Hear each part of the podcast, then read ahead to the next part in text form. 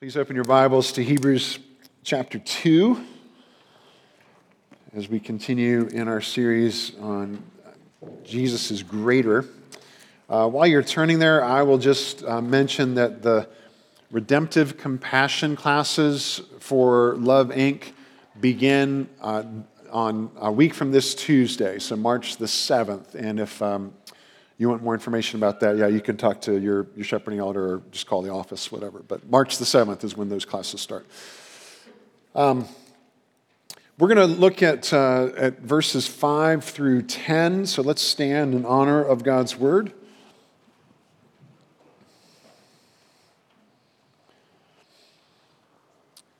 For it was not to angels that God subjected the world to come, of which we are speaking.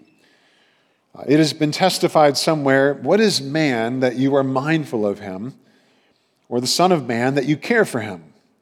You made him for a little while lower than the angels. You have crowned him with glory and honor, putting everything in subjection under his feet.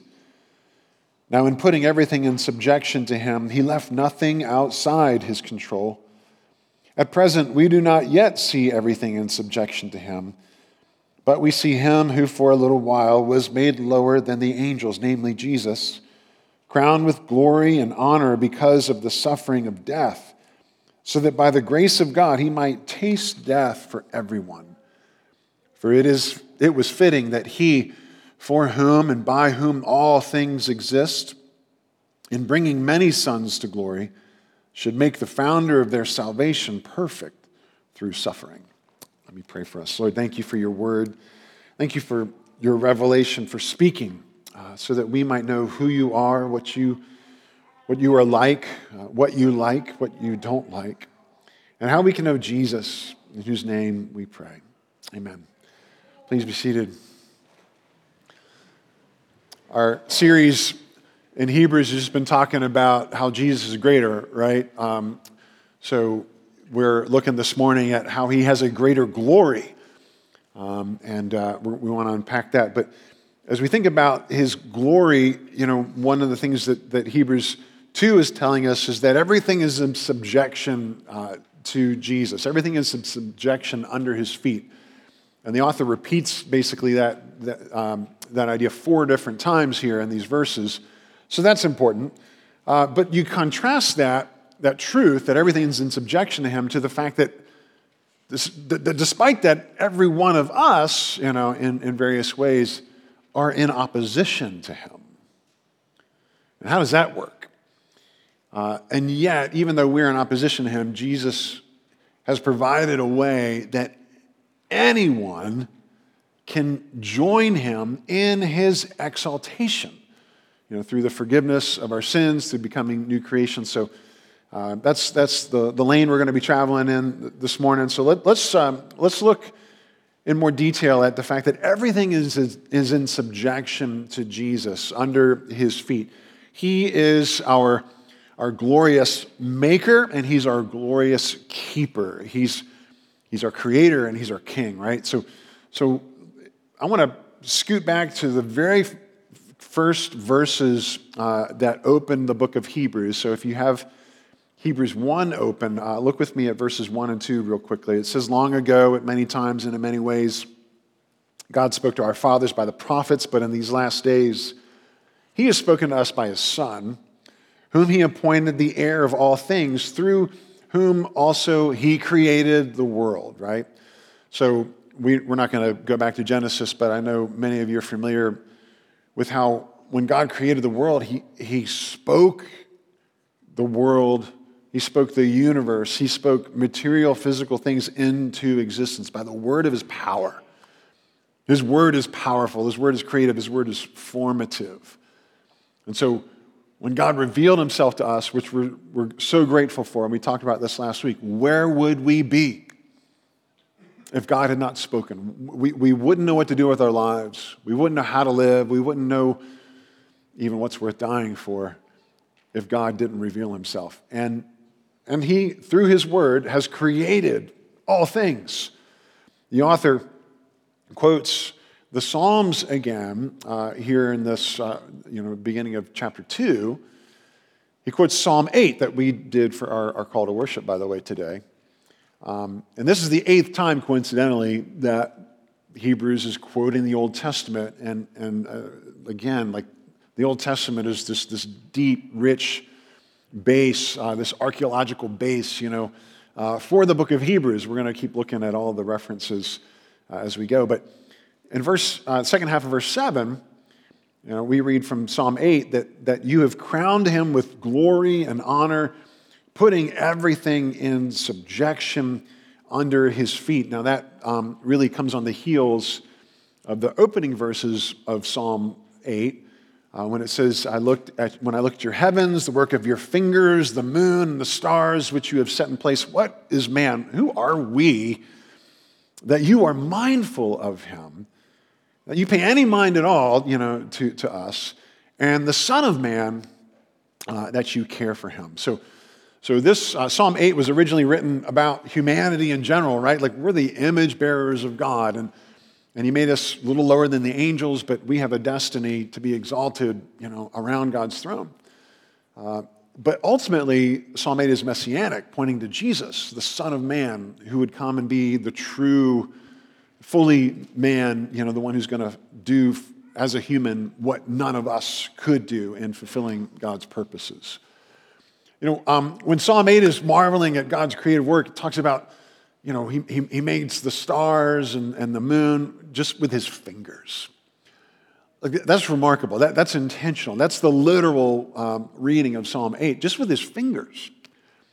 He makes galaxies with just not even all of his strength.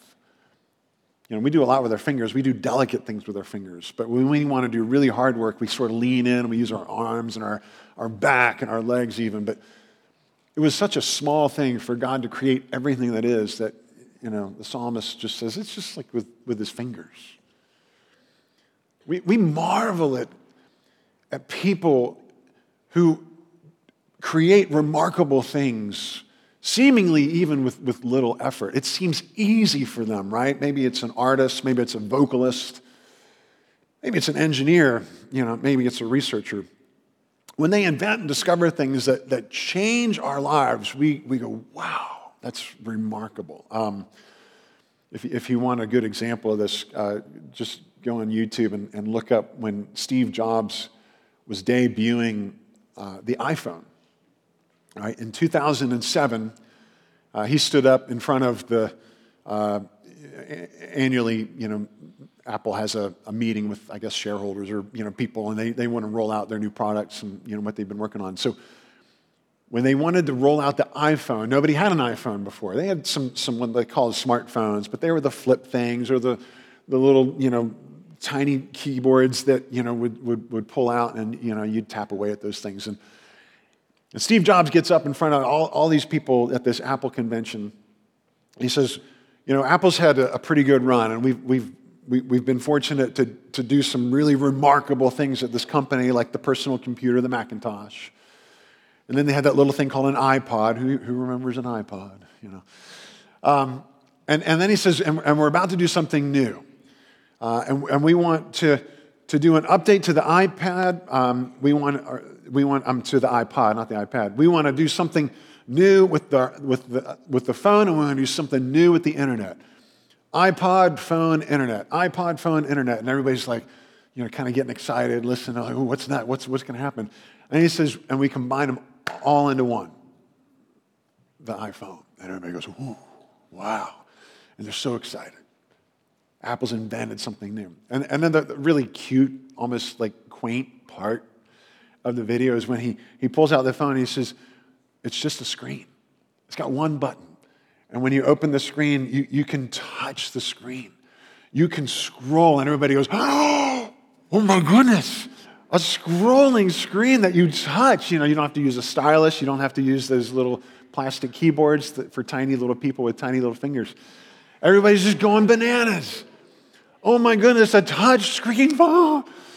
Um, listen, all kidding aside, sociologists go back to 2007 as a groundbreaking year in society, in humanity, right? Like the whole revolution that's happened since smartphones, really through, through uh, what, what uh, Apple put forward with the iPhone. Crazy stuff, right? And, and there's, you know, like any technology, there's pros and cons, but, but people were so impressed and, and, and just so full of, of, you know, even joy and euphoria, and they're clapping and they're shouting, and it's just like, wow, what a fantastic invention. And they're, they're praising Steve Jobs. They're praising the maker of an iPhone. What's an iPhone? At the end of the day, they're things that we lose, they break, they fall apart, you know, we have to replace them, and, and you know, somebody comes out with a new and a bigger and a better, and then we forget about the very first iPhone. Who wants that paperweight anymore? It's nothing.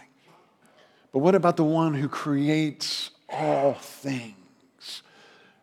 How much more praise, how much more glory does he deserve, right? Psalm 19 says, The heavens declare the glory of God.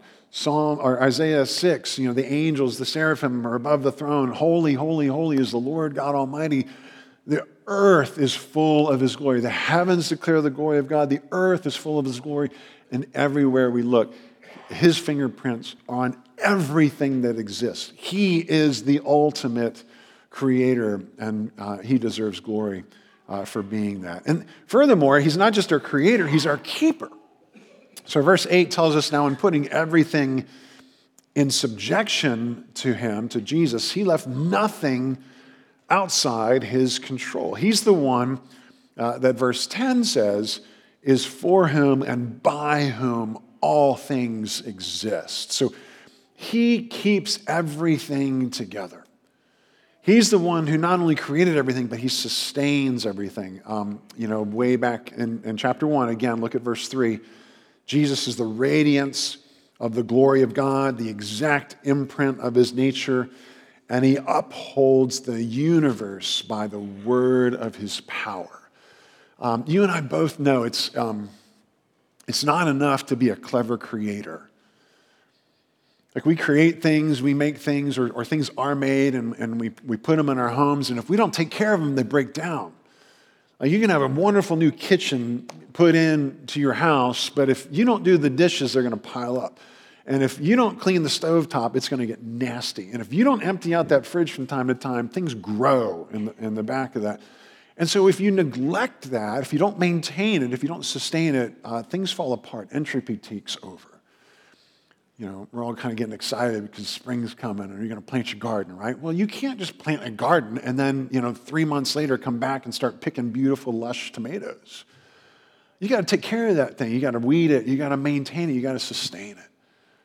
You know, um, you don't you don't have a job if you don't go to work every day and maintain the work that you're doing. That project's not going to take care of itself. Just because it was off to a great start, you have to sustain it.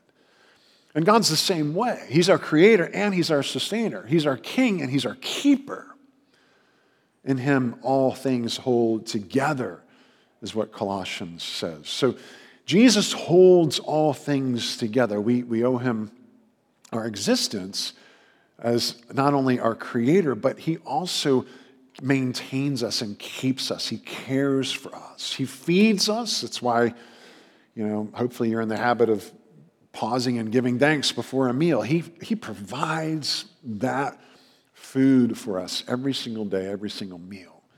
He feeds us, He clothes us, He, he shelters us.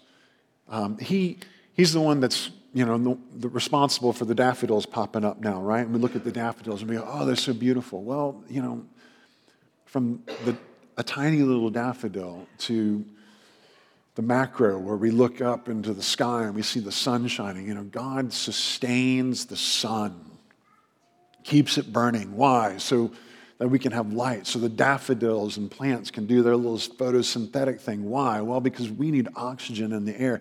Why? So that the next breath that you and I take can be received as a life sustaining gift to us.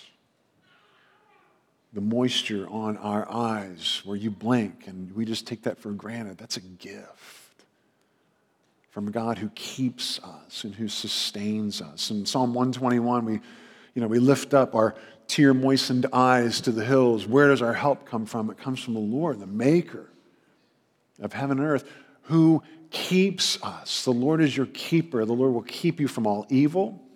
He will keep your life. The Lord will keep your, your going out, your coming in from this time forth and forevermore. And right here is probably a pretty good place to pause. And to, to acknowledge a question that maybe has already occurred to you, but if not, let me just bring it up. Because most of the time when people cover this part of Hebrews chapter 2, they look at, you know, how he sustains all things, you know, he's upholding all things, but we don't always see everything in subjection to him. Like, if Jesus is such a good keeper, if, if, if he's feeding us and clothing us and, and, and, and housing us, you know, if he's doing all these things, why are there people who are without food, without clothes, without shelter, right? Hebrews says he left nothing outside his control. Then why does he let thousands and thousands of people suffer from things like earthquakes and school shootings and famines. Sometimes people ask those questions, and I think well intentioned, but maybe a little anxious uh, Christians will say, Well, you shouldn't be asking that question. You just need to believe and have faith, right? Well, no, that's wrong. It's a valid question. It's a smart question. It's a good question. And we need to wrestle with it. This is a good place to talk about the feet of Jesus to kind of make sense of well, well, why would a God who, who upholds everything, who sustains everything, who's left nothing outside his control, why are there people suffering, right? Well, we've talked about how everything is in subjection to Jesus under his feet, but, but nonetheless, every, everyone is, is in opposition to him in some way, shape, or form, right? Look at verse 8, second half of verse 8. At present, we do not yet see everything in subjection to him but we see him who for a little while was made lower than the angels, namely Jesus, crowned with glory and honor because of the suffering of death. We ought to pause right there and go, that makes no sense. That Jesus would be crowned with glory and honor because of the suffering of death. A, the suffering of death, there's nothing glorious or honoring about that. B, what in the world is the one who created all things and who sustains all things, uh, our, our, our creator and king? What is he doing dying? What, what is going on there? So that by the grace of God, he might taste death for everyone. Let, let's, let's talk about this. So, all right, according to Hebrews, Hebrews has told us four times in, in these verses that everything is in subjection to Jesus. Now, in heaven, everything was under his feet, right? But humanity doesn't want to be in subjection to Jesus. We've got an allergic reaction to that word, don't we? Like society's suspicious of being in subjection to any authority figure. Why? Well, because certainly we've seen ample evidence of how people will abuse their authority. People get taken advantage of. So we get really nervous around ideas like being in subjection to authority. We are in opposition to God. We're in rebellion against Him. We disobey Him and ignore Him. This was the sin of our very first parents and it continues to exist in our own lives, right? There's a really, really brilliant uh, Puritan pastor named Thomas Watson. He gives us a picture of what sin looks like. This is so vivid, right? He says that sin is kicking against the breasts of divine mercy. Like a little baby, doesn't want to be cuddled, doesn't want to be held, doesn't want to be nourished, but is just kicking against the breasts of mercy. It's a vivid image of us and a vivid image of God. Now, with, with that image in mind, how we don't want to be under subjection of, uh, under Jesus' feet, take Thomas Watson's imagery and apply it to Jesus. The one who has everything under subjection to under his feet became human, took on our nature, our human nature. He was fully God, becomes fully human, and is born of Mary. And takes on our body, our baby body. He has little tiny feet with little baby toes, right? And can you just picture Mary cuddling Jesus, nursing him? But he's not kicking at her breasts. Jesus came and got his feet dirty, literally, got his feet dirty for us by joining us in our humanity. He, he walked our, our dusty, nasty roads, right? He needed to wash his feet. And on the night that, that he was betrayed in the upper room, as he's gathered around that table with his disciples, he takes off his outer clothing, strips down, wraps a towel around his waist, and then goes around individually to all of his disciples and washes their feet. Less than 12 hours later, a Roman nail would be driven through his feet.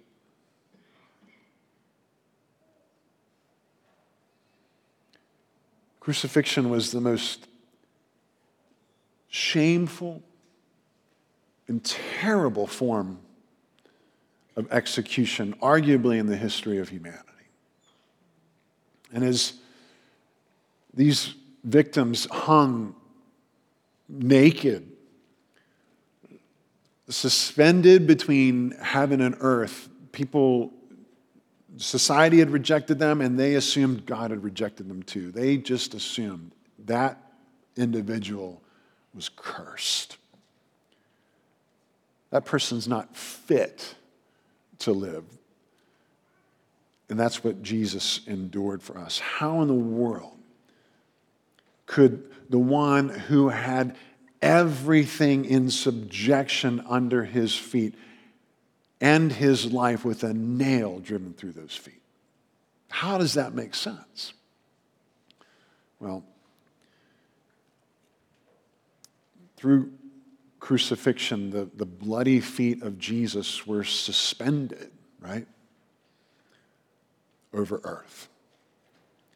And even in that moment, even as he hung on the cross, everything and everyone was literally, nonetheless, still under his feet, even at the worst moment of humanity's rebellion against God, even when we crucified God in the flesh. So, with, with this in mind, as you think about the feet of Jesus, let's try to make a little more sense of God's glorious mercy. Because we're, told right there in verse 8, right, that, that we don't yet see everything in subjection to him. But we see him who for a little while was made lower than the angels, namely Jesus, crowned with glory and honor because of the suffering of death. Now we need to make sense of how in the world could the suffering of death provide a greater glory for Jesus.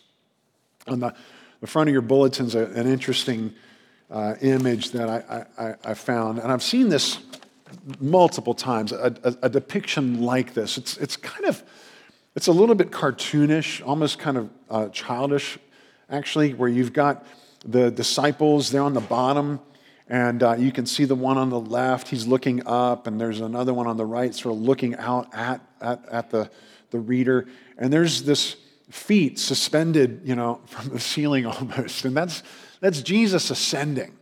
Um, and again and again, this, this comes from a, um, a, a song book, a psalter. Uh, and they would illustrate these songbooks with these little paintings. This one actually is gilded. There's, there's gold leaf and stuff, but you know, obviously we can't reproduce that. We put gold leaf on your bulletins. That'd be pretty cool. Um, these images became popular in England in the 11th century, and, and, and they just took off because this was a way that that artists uh, would depict the ascension. Uh, and they, they kind of colloquially became known as the disappearing Christ. There he goes. You know, you know he's, he's disappearing. You can't see him anymore. And it, and it is, I, I like how they're doing it. They don't want to show, they don't want to like, you know, break the second commandment and give an image of Jesus. So they just show his feet. But overwhelmingly, the, the majority of the time when you see an image like this, it's missing something really important. But this image isn't. This image got it right. And if you look carefully at the feet of Jesus, you see two marks where the nails were. Most of the time, an image like this doesn't have the nail wounds. Maybe there's something in us in the human mind. It could be ignorance or just forgetfulness. Oh, we forgot to put them. But I think there's something that, that kind of uh, resists putting those marks on it. He, he, he's in glory. He shouldn't have the nail wounds. Well, the nail wounds are part of his glory. They're essential to his glory.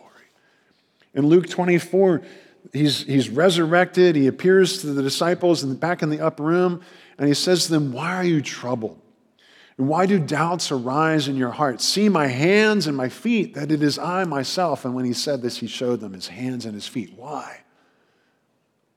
To show them the nail wounds, to show them the evidence of his greater glory and honor, how he was crowned with glory and honor because of the suffering of death. What does the suffering of death show us about the greatness of Jesus' kindness?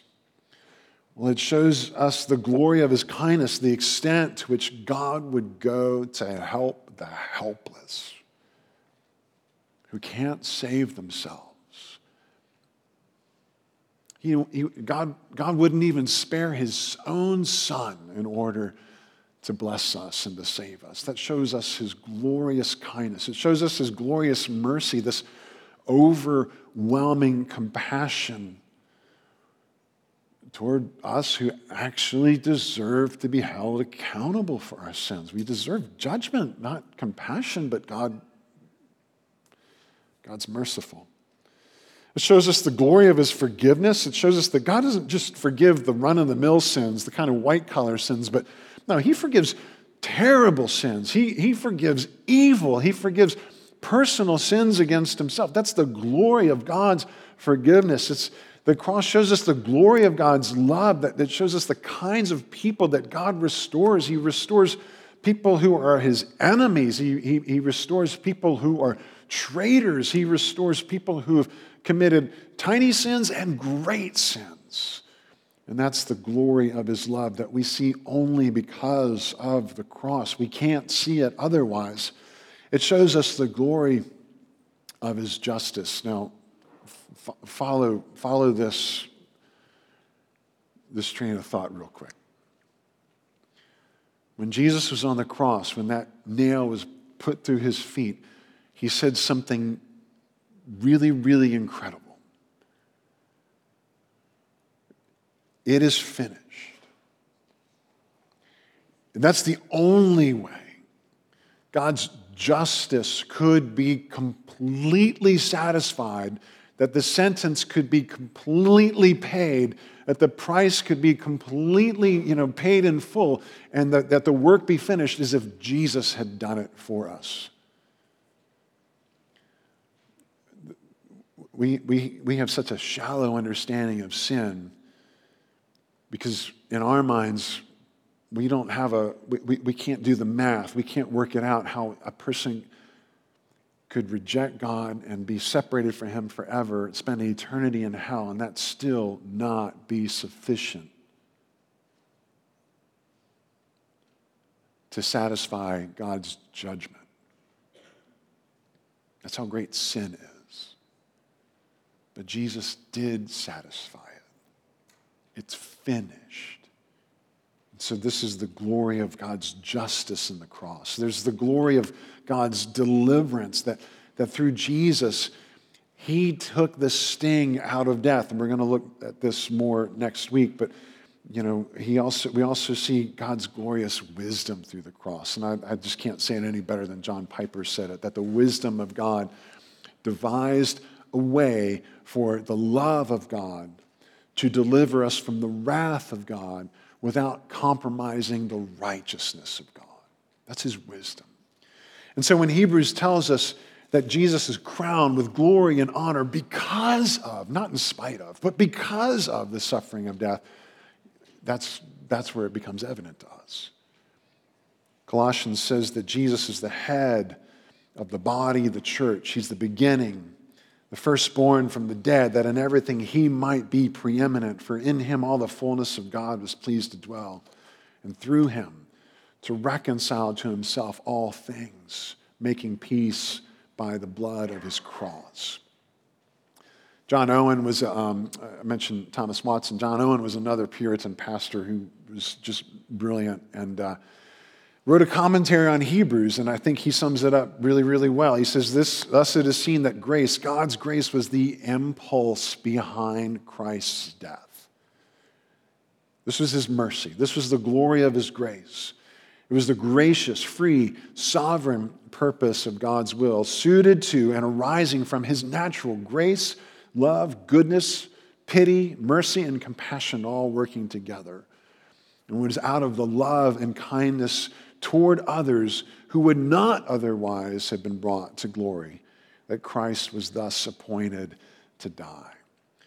So, look, we love, we, we love and we glorify God for his, his beauty, for his majesty, for his, his creativity, uh, the fact that he sustains us and he cares for us and, and he does all these. But we love Jesus even more for his humility and his sacrifice.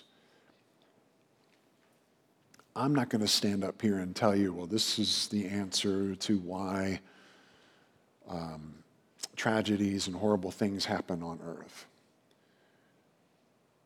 The Bible doesn't give you a watertight answer for that. It's a good question, it's a valid question, it's a smart question, it's an honest question.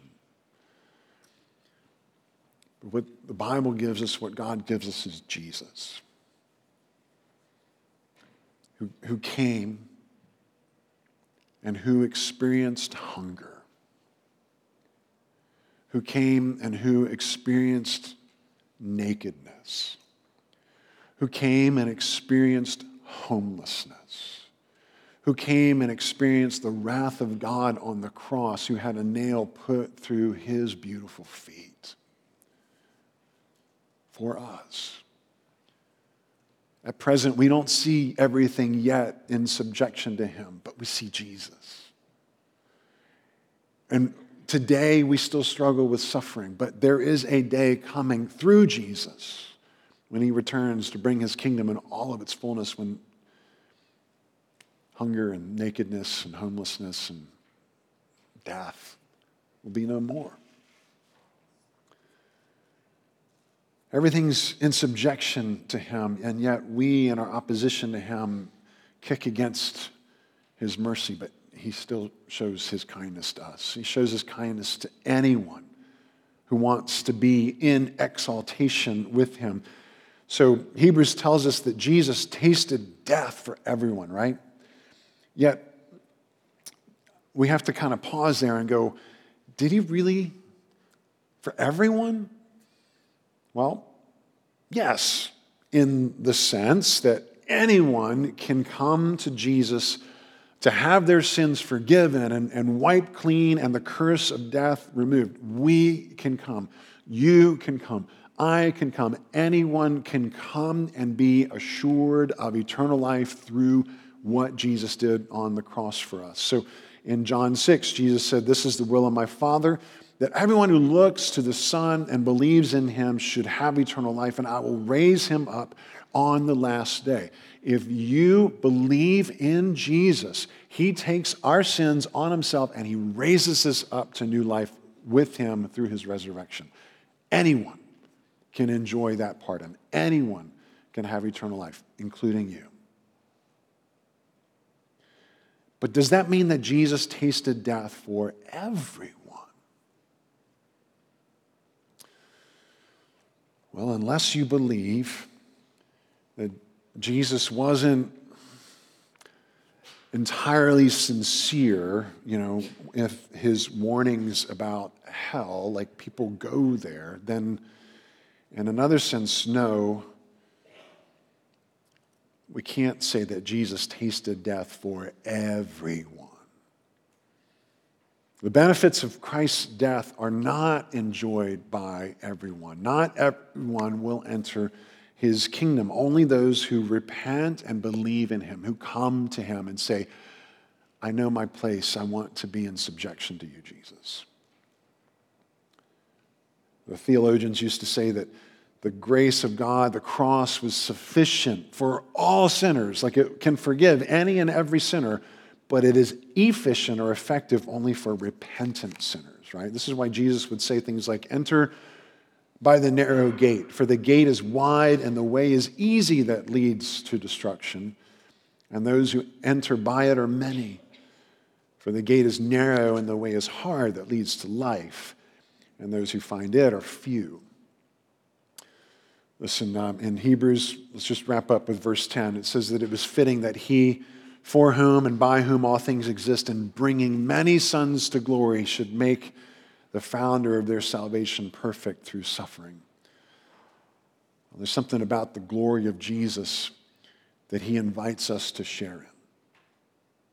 This is sort of beyond our, our, our, wildest hope that you and I could be participants in the glory that belongs to Jesus. What does it mean that Jesus is bringing many sons into glory? It means that if you believe in him, then you're united to him. And if you're united to him, then he, the Father is Jesus' Father, the Father becomes your Father.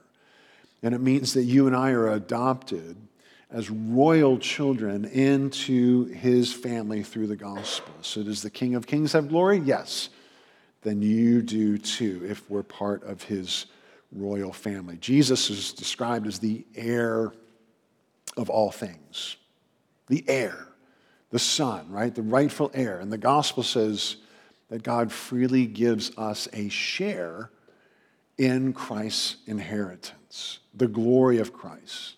It's not something that we work hard to obtain, that we sacrifice for. No, this is something that Jesus worked hard to obtain, that he sacrificed for. And he grants it to us freely as an inheritance received by faith.